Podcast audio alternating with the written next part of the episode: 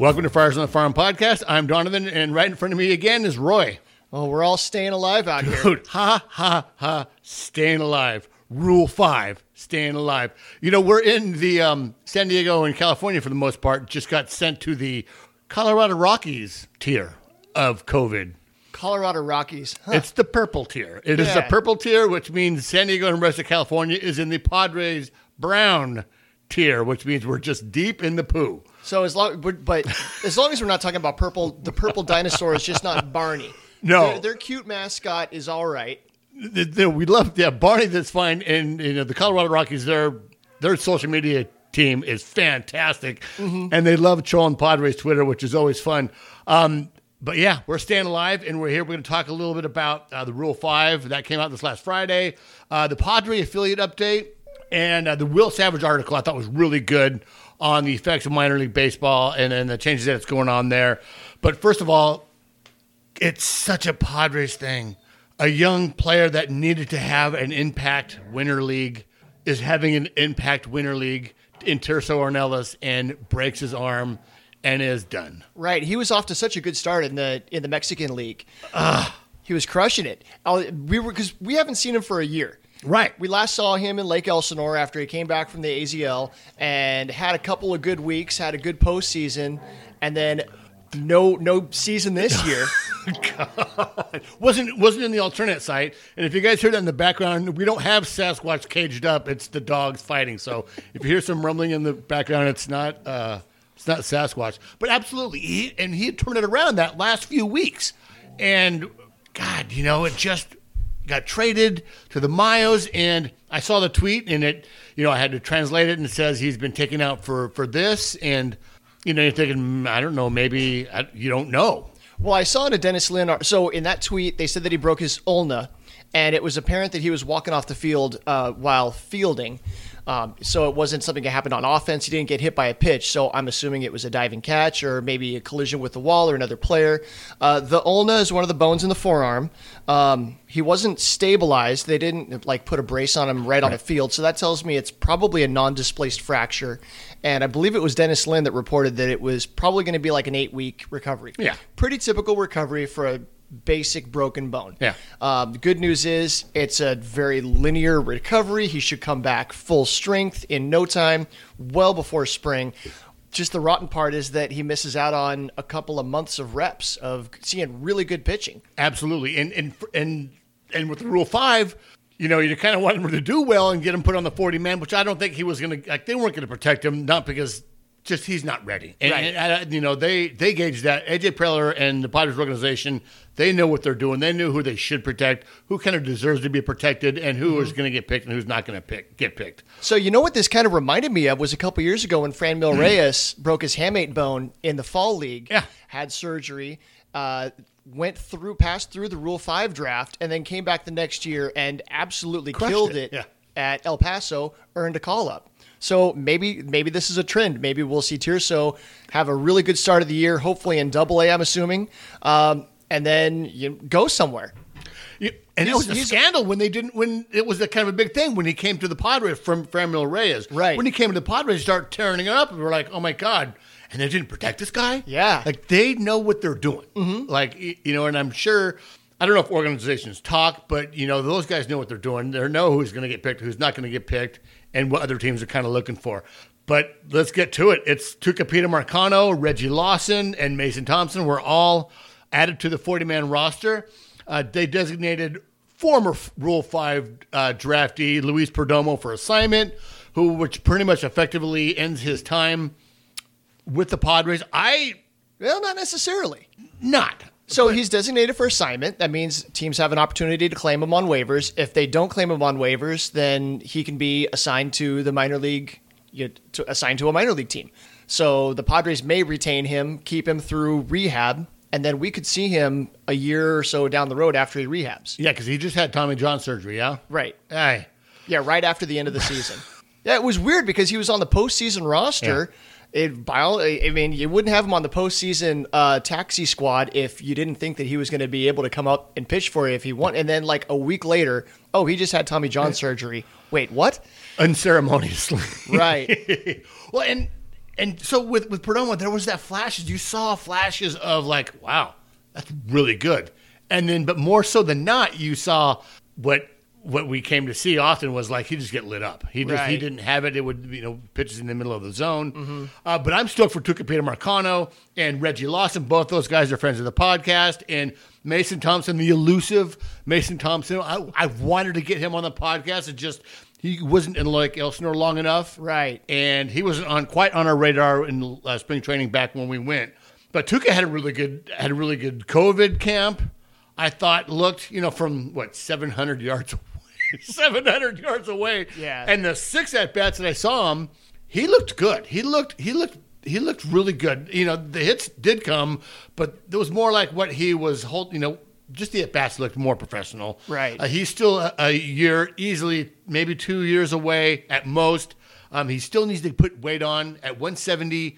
He's still pretty thin. I think he's always going to be that thin. So if he gets to 180, 185, I think that could be maybe the top weight for him. Well, he's a utility guy. I mean, he can play all around the infield. He started playing some left field uh, at the end of the year in Lake Elsinore last year, um, and in camp he was playing left field. He's got contact ability. He has the the understanding of the strike zone. He can recognize spin, and he has instincts. That was one thing that Dennis Lin in his write up he pointed out just the instincts that the guy has. That he's always thinking ahead on defense. He understands Yeah. what the runner's going to try to do. The little things that you see Tatis do, where he's reading a player's body language. You know, the second baseman's going out to catch a lazy pop fly, and which way is his shoulder pointing? That tells you if he's going to be able to throw home or not. That's what Tatis is looking at. Whether he's going to take off from third base, Yeah. and Tucupita has the same kind of decision making process that I've I've seen that on defense. That he knows what's going on. He'll deke a guy. He'll mess with people a little bit. And the guy's a competitor. Yeah. So he's going to be able to come up and and contribute at some point. I could see him up by the end of this year if he starts off really well, and then there's an opening that they need somebody to step in. Say Greg Garcia uh, gets hurt, they need somebody for the end of the bench that can lay down a bunt. They can they know they can put the ball in play. Because it makes there was an at bat where I think Wil Myers was supposed to come at come up and they pinch hit Greg Garcia for him, and it was one of these situations where you just need somebody to get the bat on the ball, put the ball on the ground, and make something happen. And that's where Garcia was the guy for that. Yeah. I could see Tucupita having a similar role for that because you know he can put the ball in play. Well, t- talking about his outfield, so he played a little bit of outfield, and I don't remember that. It was in the postseason. Okay, so the playoffs. I, I, I don't remember seeing that in Lake Elsinore, but uh, but so this came from Dennis Lin, and this is what uh, Sam Geaney said about uh, Tucupita Marcano. I think it's where the game is going. These guys are going to play multiple positions. The Padres senior director Sam Geaney, a player development, said going back before that he signed with us, he's always been a very good cliche baseball player. So he has he was able to pick up left field quite easily. So he continued playing that in uh, at COVID camp and at the alternate site. So I love having those guys being that versatile. Right. He came up as a shortstop. He's played plenty of second. He's got the arm for third base. So adding a little bit of outfield ability, he's got he's got some wheels. So maybe he could even play center. So I mean, that's that's how you look at how the Dodgers are put together, and it seems like they've got a dozen guys that can all play shortstop and center field. And so that gives them so many options Yeah. throughout a game to be able to sub guys in and out, move people around. Yeah, you put Chris Taylor behind the dish, and then you put him in left field. Didn't you put him at shortstop. Mm-hmm. A catcher that can play shortstop, that's unheard of. And that's why the Dodgers, as I grit my teeth, you know, are so good. And that's and that has a lot to do with just development and how they develop players. But also Reggie Lawson, uh, you know, he had Tommy John surgery in March. One of those guys where you know, God, you just wanted him to do well. I just wanted him to have a healthy season, and he was until he got in. You know, until the injury came. Then he had the the TJ, the Tommy John surgery. You know, he's going to be a, a like a number four, number five guy. L- let me read what Dennis Lin wrote here. A reconstructed elbow ostensibly increases the chances that he settles into a bullpen role, though the Padres intend to bring him back as a starter. Eight months since his surgery, Lawson is said to be progressing well. He has not yet advanced to facing hitters. Now, did you interview him in Lake Elsinore? Have you had a chance to talk to him in person? He was one of the. I no, I talked to Reggie Lawson at. He was my first interview in spring training. Okay. when you weren't a- you weren't there yet. because he's a very engaging, thoughtful guy. He's got he's one of these people that has a lot of charisma, and it's just somebody that you meet and you spend five minutes around and you want to see him succeed. He came to the uh, Fan Fest last year, Yeah. and participated in Yeah. that silly game where they put the thing in their mouth, and the, yeah, that, that thing. But the guy was good natured. He had thoughtful responses to the to the questions and stuff. He, and because I asked him about his tattoos, and he was talking about all the tattoos that he's gotten, what they all mean to him. And I just I like that. It's more than just well, I thought it looked cool. Well, I remember in his spring training, he was the first guy uh, they brought out to me, and they're like, Reggie Lawson. So he sits down in front of me, and I'm nervous. I'm he's a big guy. He is. So I'm like, Reggie Lawson? He's like, yeah. I'm like, oh, okay, let's go. he just said my name like 15 seconds ago, and you had to say it again. I just had to make sure. Uh-huh. Um, but we'll, we'll see. You know, uh, one of those guys where the, everyone starts as a starter. If he transitions to the bullpen, fantastic. But he will be a major league player. He will be a major league pitcher sooner or later. But here's the big thing: is the Mason Thompson has just not been healthy enough. But apparently, he killed it at the alternate or at Durn Instructs this year Right, right. and that was fantastic to hear. This is what they read, what uh, Dennis Lin wrote. Also, his 2016 draft pick has battled injuries partly because of Thompson's lack of game repetitions. The Padres deployed him solely in relief during instructs.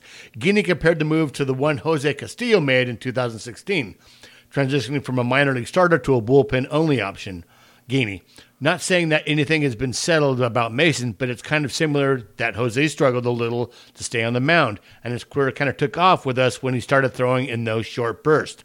Again, nothing has been settled. I think we just kind of used Instructional League as an opportunity to get more looks at him and see him pitch with more regularity. A little bit how they did with Adrian Morejon. It seemed like every time he would start, one, two starts, he's out. Shoulder soreness. And uh, you know it's well documented. We think that he, it's it's he doesn't know how to pitch between soreness and injury. So just getting him those reps, you know, Mason uh, uh, those reps in the bullpen, just way of getting him on the mound, getting some innings under his belt, and seeing what he's got. Well, now while Mason, while uh, Morejon has, he's got four full pitches and he's shown an ability to command them all and all of that stuff. Uh, Mason Thompson is a little bit more of a of a two pitch pitcher. He's fastball slider. The fastball can touch triple digits. The slider's a wipeout slider, and both of them, um, he's still developing command. So. Yeah. With Morejon, you look and it's clear that there's a starter in that guy, and you just need to need to work it out of him. With Thompson, you can figure out how to get a short path to the majors just by okay, focus on doing this and this. You know, inside, outside, fastball location. It's it's an easier path to get him healthy and and onto the major league roster. Absolutely. And and with that, then you can decide if he has that third pitch, if that needs more development, if we can make him do a starter. Well, you, you worry about that down the road, Right, You right. know, so maybe he'll contribute this year, and then in the off season, you give him the time to try to stretch out and all that stuff. So, Baseball America just put out an article of 19 MLB prospects who impressed scouts at Instructional League in 2020.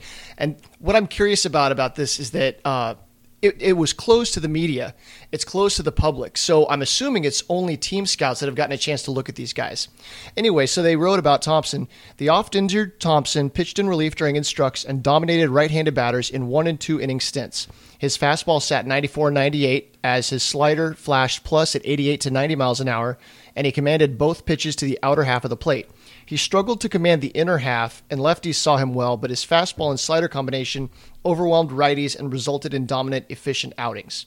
So there are more righties than lefties in baseball. Yeah. So you see a right-handed reliever, and you know there's an advantage to that. uh, but the fact that he can command to one side of the plate and not quite the other yet, that's something that you can work with. Yeah. that's something that the right coaches they can. That's just that's a mental thing. Well, And he needs reps. He has not had a lot of innings. Right. Right. Yeah, he was up the first half of Lake Elsinore, and then they shut him down, and it's been the story the last couple of years. I think it was one of the. I, I remember being in, uh, talking to Tony Tarasco and like, hey, and I couldn't believe he answered my question. I'm like, where's Ma- where did Mason Thompson go? He's like, oh, he went back to Arizona. Okay, all right, thank you. I like, you can't believe you answered that question. Well, I, mean, I think in that case you were you were give you were asking a general question Right. about just where did he go. That's a simple translate because we've learned you don't ask specific questions about injuries. Yeah, if they want to volunteer information, let them. But outside of that, it's it's it's it's rude to pry. Yeah, absolutely. So another. So let's move on. So the Rule Five draft we all talk about the major league phase of the Rule Five, and that's what what everybody kind of focuses on. Real quick, can I stop you there? Yeah. I got a little ahead of myself. Yeah. Let's give, ladies and gentlemen, let's give them a definition of what the Rule 5 is. Yes. So, um, any player drafted at 18 years old or younger needs to be added to the parent club's 40 man roster. Any player 19 years or older needs to be added in four years. Um, the intent is to stop teams from stockpiling players. Yeah. And the Rule 5 draft actually goes back from before there was affiliated baseball. This was an opportunity for the major leagues to purchase players from the minor leagues. Uh, and it and so now now that there's affiliation, which thank you Branch Rickey for inventing the whole minor league affiliate baseball Yeah. stru- uh, system. Uh, so now this is an opportunity to keep teams because back in the days the Dodgers used to have all of these minor league guys because of the system the Branch Rickey set up, and then they would be able to hide people away. Um, uh, so a famous one is Roberto Clemente that they were trying to hide him. They weren't giving him a lot of at bats. If he would get a hit early in a game, then they'd bench him, and they were really trying to hide him away from all the scouts. And then the the Pirates picked him in the Rule Five, and he went on to become one of the all time great baseball players of all time. Really? Yeah. I didn't know Roberto Clemente was a Rule 5 guy. I was going to say the most famous Rule 5 guy that I know of, Johan Santana. Johan Santana, yeah, absolutely. And there have been a bunch of really notable. I mean, um, um, who was the uh, the pit, the batter for the uh, Hamilton? Um, Josh Hamilton. Josh Hamilton, yeah, he was a Rule Five pick as well. And so there are a lot of guys that maybe early in their career they're going through struggles, they're not developing quite on the timeline, and then they get picked. It's a change of scenery, and they bloom. Yeah. Um, so now, a friend of mine uh, on on Twitter, Mark Bickerstaff, pointed out that there's not just the major league phase; there's also a minor league phase. So we talked about the 40 man roster protecting players from the major league phase of the, the draft, but then there's also the minor league phase. There's a 38 man roster attached to the AAA team. So I keep refreshing the Pacific Coast League transaction logs, and I see all the other teams, but I haven't seen the Chihuahuas uh, additions come up there. I'm expecting to see so um, Pedro Avila and Lake Bachar are two guys whose names are coming up a lot. They're already on the Chihuahuas roster. Okay. Tirso Ornelas, I'm expecting to see his name to be added to that. So then they're not going to stash him. They're not going to take him in the minor league phase. Uh, so there's a long list of guys that are eligible, um, and I'll run down through them real quick. So Matt Batten, I, uh, Ivan Castillo, Esteury Ruiz, Eguy Rosario, Reinaldo Ilarraza, Justin Lopez, Jordan Barley, Taylor Kohlwey, Robert Podorsky, uh, Tyler Benson, Agustin Ruiz, Jesse Scholtens, Caleb Boushley, Aaron Leasher, Tom Cosgrove, Ignacio Feliz, Friends Evan Miller. Darius Valdez, Fred Schlichtholz, Brady Feigl, who was actually selected last year by by the Padres. Yeah. Henry Henry, Austin Smith, Adrian Martinez, Wen Hua Sung, and Martin Carrasco. There's a lot of really good ball players in there that haven't moved up through the system as quickly as others. Justin Lopez and Jordy Barley jump off the page to me Yeah. because those guys are two athletic shortstops that a scout looks at and they go, they, it just screams that this kid's got to got to turn into something. And we gave Jordy Barley a lot of money. Yeah. And yeah. he is he is uh an Almanzara Luis Almanzar. Luis Almanzar. Those two guys have kind of have kind of floundered a little Yeah, bit. he was eligible last year and and passed through. Um, so it's going to be interesting to see what happens. I have a feeling that when the draft finally happens, I think is December fifth. I want to say it's the first week of December, right at the end of winter meetings. Right. Um, which the winter meetings are going to be virtual this year. There is no in-person winter meetings. Um, we can go off on a whole tangent about that. um, so it's going to be interesting to see not just what happens. I don't think we're going to see any action on the major league side, but the minor league side, we may see a handful of these guys picked away by various teams. Ivan Castillo is playing uh, for Escogido. Yes, he is. Yeah. Um, you know, I'm surprised Esteury Ruiz or Eguy Rosario aren't playing.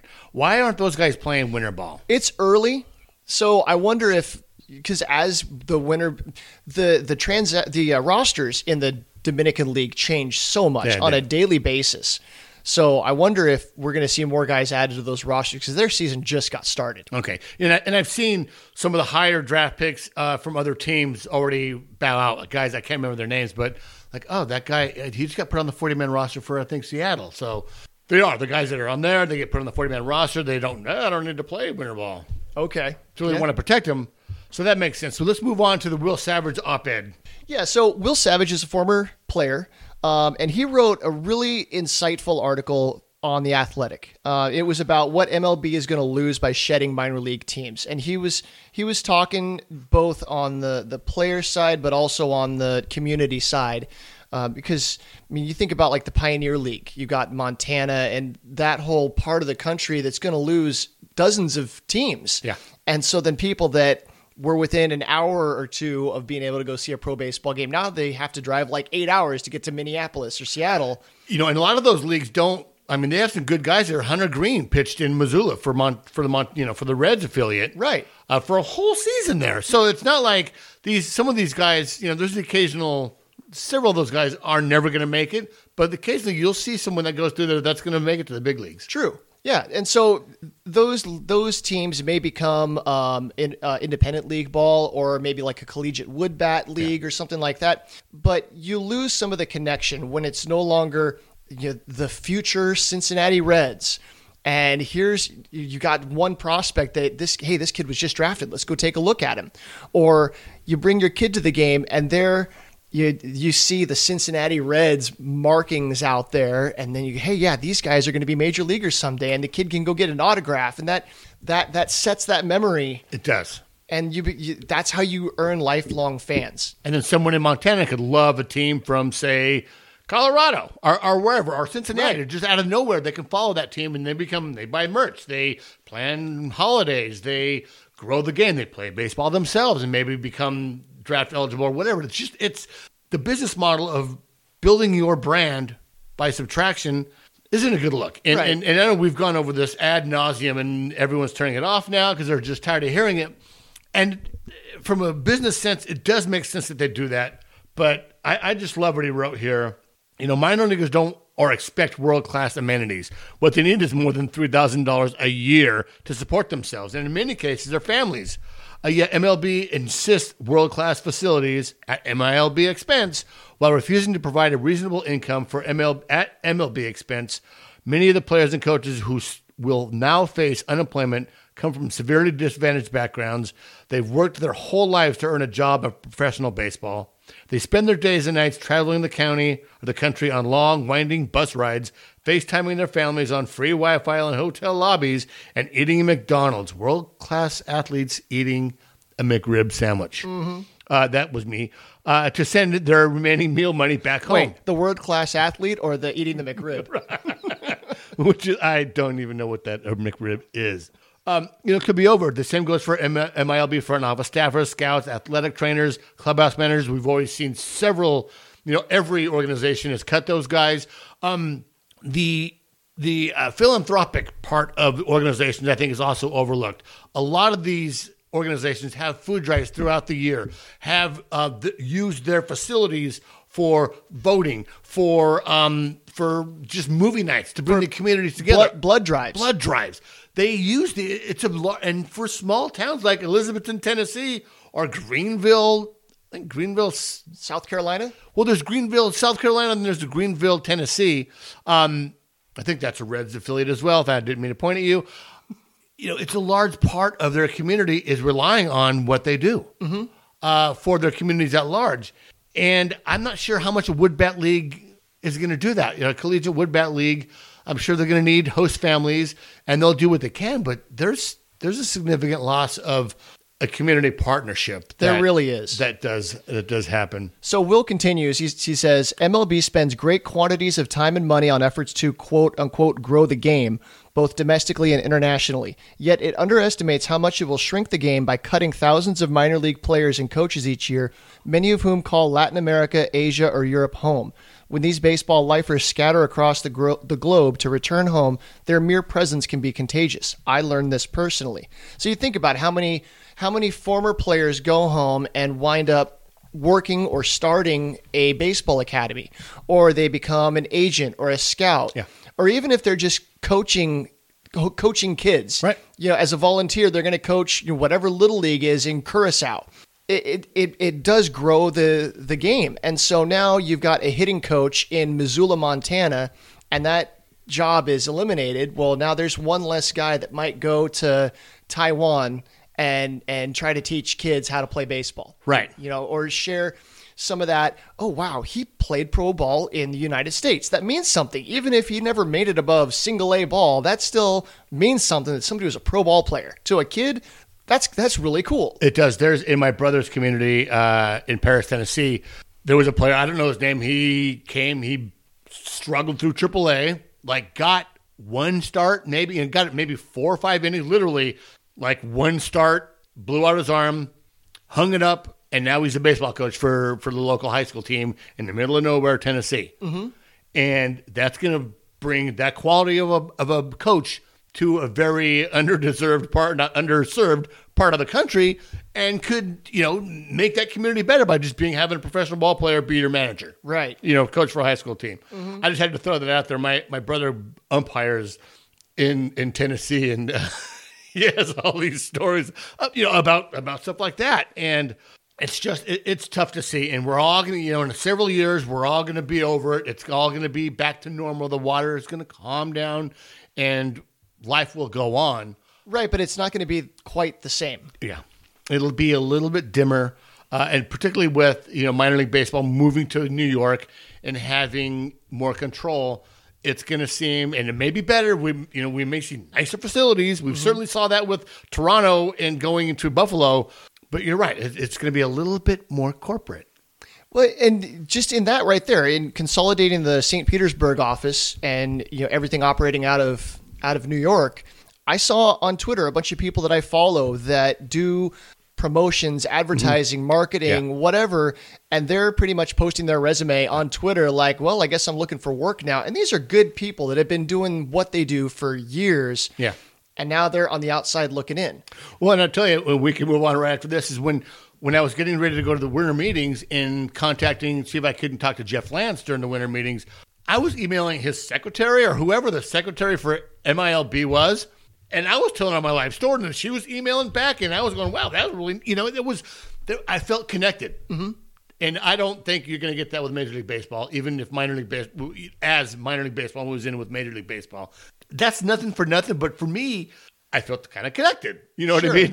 Just a little bit. Well, and this has me thinking back to the winter the winter meetings last year and the PBEO that we Yeah. we went to that seminar before the day before, uh, and I believe you walked around during the PBEO and talked to a bunch of people. Yeah. That isn't happening this year. So now here's all of these college graduates and young people trying to get their foot in the door. There are no opportunities now, and a whole bunch of those doors are closing forever.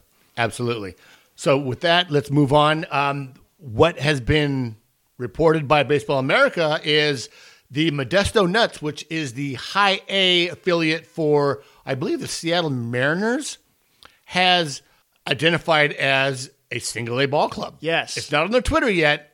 It's still high A, but they reported that they are now an A affiliate and you can see you can apply for a job there on on the MILB website. I, saw, I they- saw that. They posted a bunch of job openings, and you can kind of read between the tea leaves and see that it. So it sounds like the California League is going to move to regular Class A, which we've talked about before. At the same time, the Midwest League is going to become Advanced Class A. So essentially, for the Padres, I hope that means that the Storm and the Tin Caps are flip flopping. Right. You know, Right. just they're just changing rungs on the ladder. Uh, but there's a lot of movement going on. Okay, so the Astros have reached an agreement with the Sugarland Skeeters. They're going to the the Skeeters! the Skeeters are going to become the AAA affiliate of the Astros. The Astros used to have a relationship with the Round Rock uh, Express, Express. which it sounds like they're going to become the Rangers AAA affiliate again. They used to be.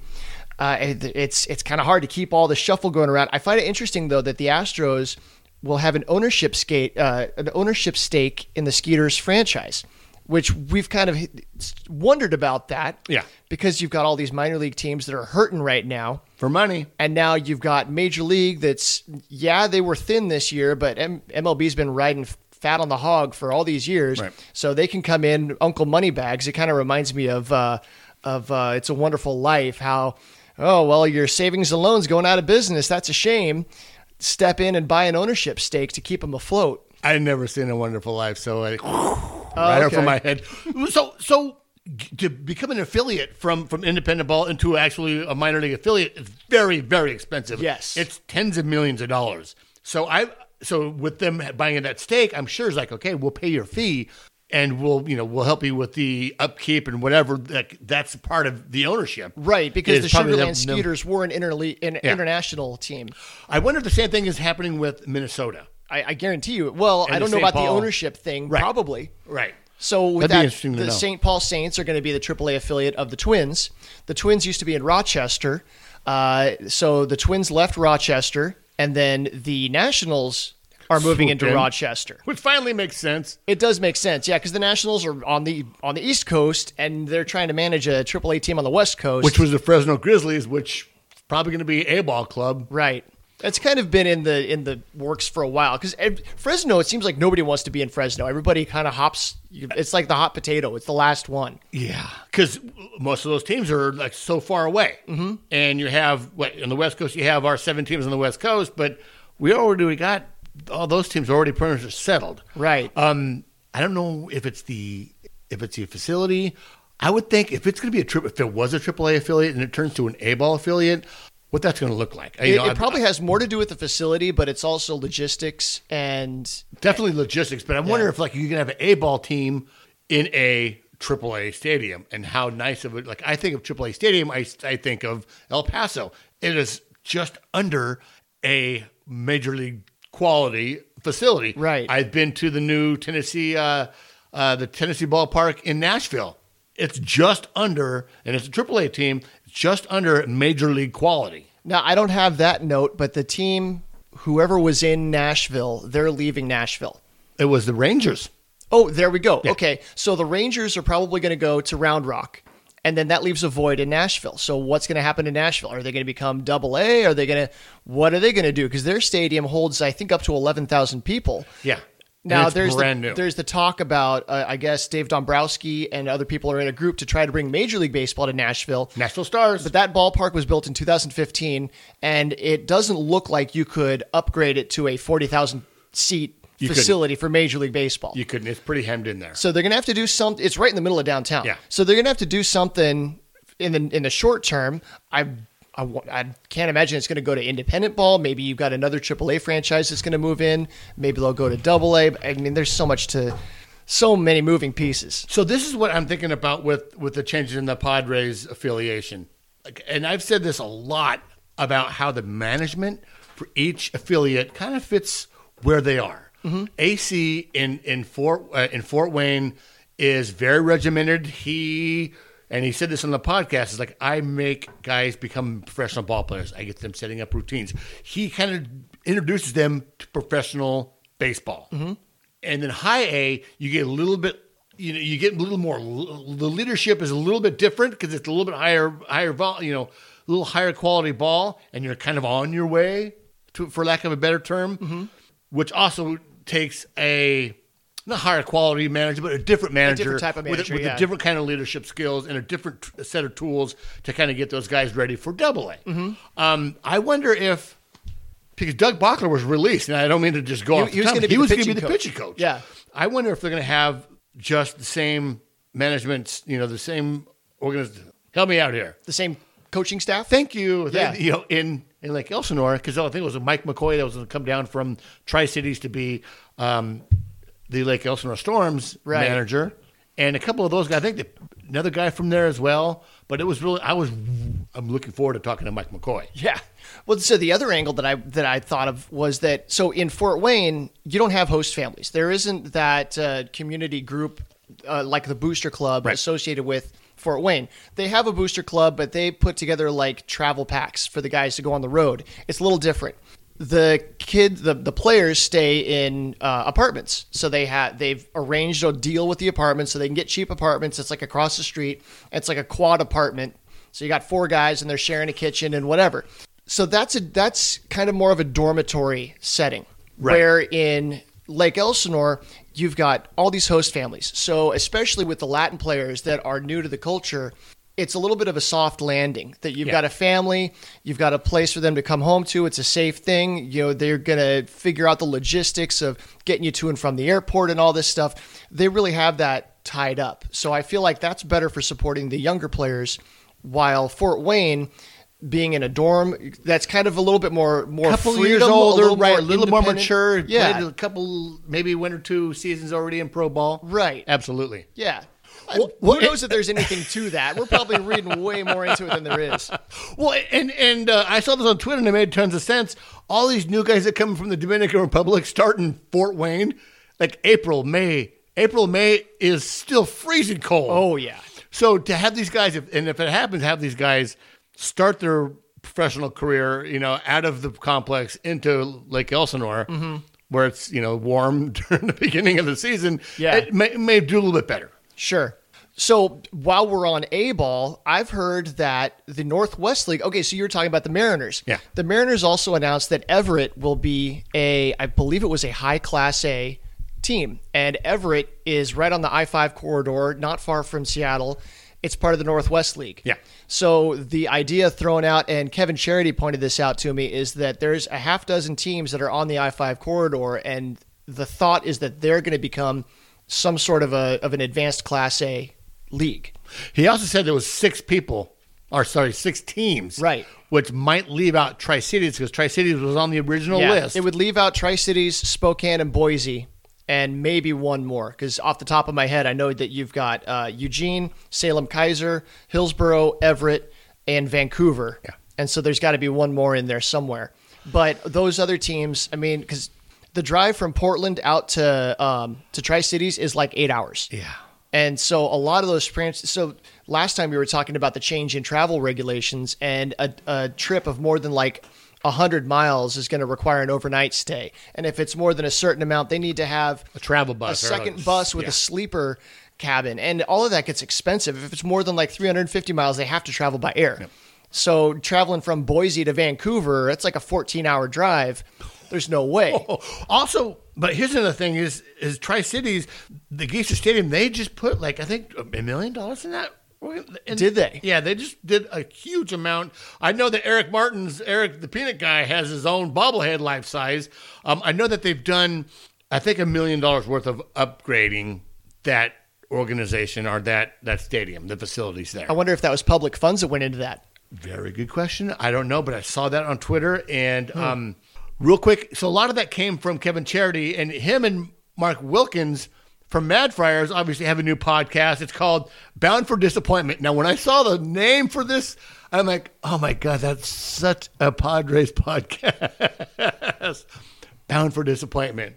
So they You know, just- with a title like that, though, you, you've only got one way to go, and Right. that's up. You guys check it out. If you, those of you that are still listening, check it out. It's Bound for Disappointment. It's on Anchor.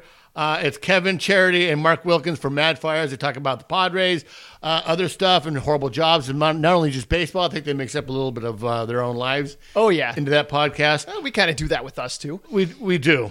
Uh, okay, so I've, I've got notes on here about the Yankees and stuff. I'm going to skip on that. I'm going to get right to the uh, the player tracker. I want to try to keep track of who's leaving the Padres organization, who's coming into the Padres organization, that kind of stuff. So we had a few deals get closed up. I think since last time we spoke, Dylan Coleman was sent to Kansas City to finish up the Trevor Rosenthal trade. Uh, these there were three players to be named later that got settled. So Dylan Coleman, right-handed pitcher, he started the year in Lake Elsinore last year. He had his season cut down to injury, uh, but talented right-handed, like six foot four, throws high 90s. Um, and then Junior Perez went to Oakland. He was the player to be named later from the Jorge Mateo trade. I don't believe he'd played stateside yet. He played in the Dominican League.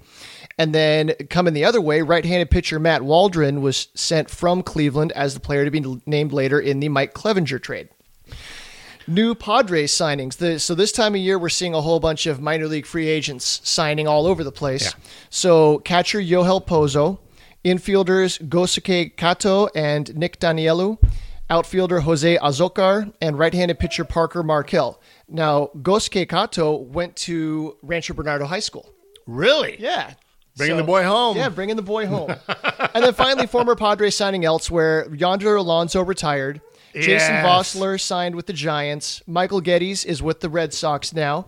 Um, Jean Cosme, Chih-Wei Hu, and Emmanuel Ramirez all signed with the Braves. And Hansel Rodriguez signed with the Angels. So Emmanuel and Hansel are tough to lose.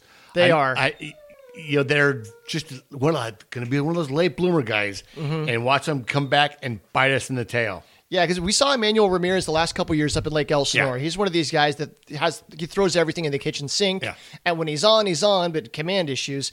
And then Hansel Rodriguez is a reliever, and it breaks my heart because I was at the game up in uh, Lancaster. It was a post. It, they were in the postseason hunt, and he broke his elbow on the pitching mound.